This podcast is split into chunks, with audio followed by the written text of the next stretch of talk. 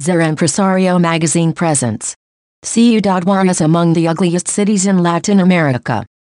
Inheritance or Negligence? Second part. By Jose Martin Rodriguez. I spoke with the architect Jorge Bermúdez Espinosa, businessman from Juárez, former president of Canacintra and president of the Mexican Chamber of the Construction Industry, who, when I asked his opinion about the note to which we refer, visibly upset, told me, those who criticize Juárez only make use of it. They come from outside, they make life but they do not take root. Some earn a lot of money but they always say they want to return to their land, but the truth is that they don't leave. On the other hand, he mentions that Juárez is not an ugly city, but that it is an incomplete city. It has been done in patches, some sewn with gold thread and others with thread of the lowest quality. Many projects remain stagnant for years and others are done without correctly considering the technical aspects for the design and execution, such as the overpasses of Avenue de las Torres. Governments have been deaf and blind to technical issues, but citizens have to come together and speak up and tell governments what is needed and how to do it, because sometimes officials don't do their part. To end, he made a very peculiar analogy. Juárez is like the lady who sells tortillas in the market, who has a big heart and takes other people's children as her own, gives them a house, school, work, but they, the children, are very ungrateful, and when they have resources they are not even enough to give her a new apron. I also spoke with Francisco Javier Venegas, a businessman originally from La Laguna, who has lived in Ciudad Juárez for the last 30 years. Today Javier represents a group called the Ciudad Juárez Mobility Council. Javier has brought together citizens and experts to contribute something to solve urban mobility in the city. To an express question, he answers, Juárez is ugly. It offers us a lot economically. Many migrants have done business in the city. We prosper, but we rarely worry about it. Juárez offers citizens a standard of living, but it does not offer us quality of life. That is why it is important to commit and participate in different civil organizations to ensure that one day Juárez improves its appearance, urban mobility is efficient and can provide quality of life to its inhabitants.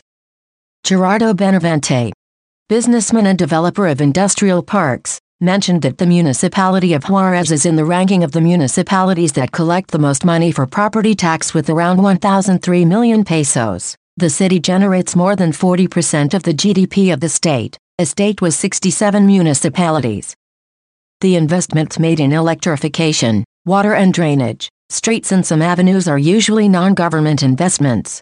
The developers make them and they have to donate them to the government. So if the municipal and state government do not provide maintenance to the donated infrastructure, what is spent on what is collected? What is really the investment of the governments in Juárez? Juárez has been a victim of itself. The state government imposes public works in Juárez under the pretext that Juárez residents do not agree and do what they want with the city, downplaying the needs of this city. The most recent example is the libramiento to the Guadalupe Tornillo International Bridge, which at the close of this edition did not report any crossings and whose construction with a view to serving the load generated in the city of Chihuahua does not lighten the mobility of the load generated by more of 300 maquiladoras in Ciudad Juárez, because the roads to get to Guadalupe Tornillo are narrow and unsafe. To conclude this article, I can say that Ciudad Juárez is ugly by inheritance and negligence. The authorities over the years have allowed disorderly and chaotic urban development, often serving group or partisan interests.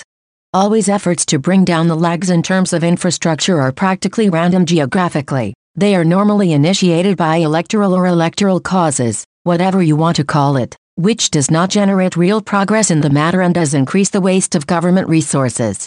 It is also necessary to point out that the municipal governments have been complacent with the state government, agreeing without giving an opinion to the poorly designed and poorly executed works of the state and federal governments. The local governments and the people of Juárez have been negligent with our city. Some for pretending that they do, some abandoning buildings and houses waiting for one of two that will fall or rise a lot in price to sell them, and we the citizens for not raising our voices to demand the problems of this great city that we proudly call the first border of Mexico are resolved. Copyright 2023 Grupo Editorial Zer Impresario, all rights reserved. Any opinion expressed in the various contents of this magazine and or podcast is the responsibility of the person who expresses it and does not necessarily reflect the position of this publishing house.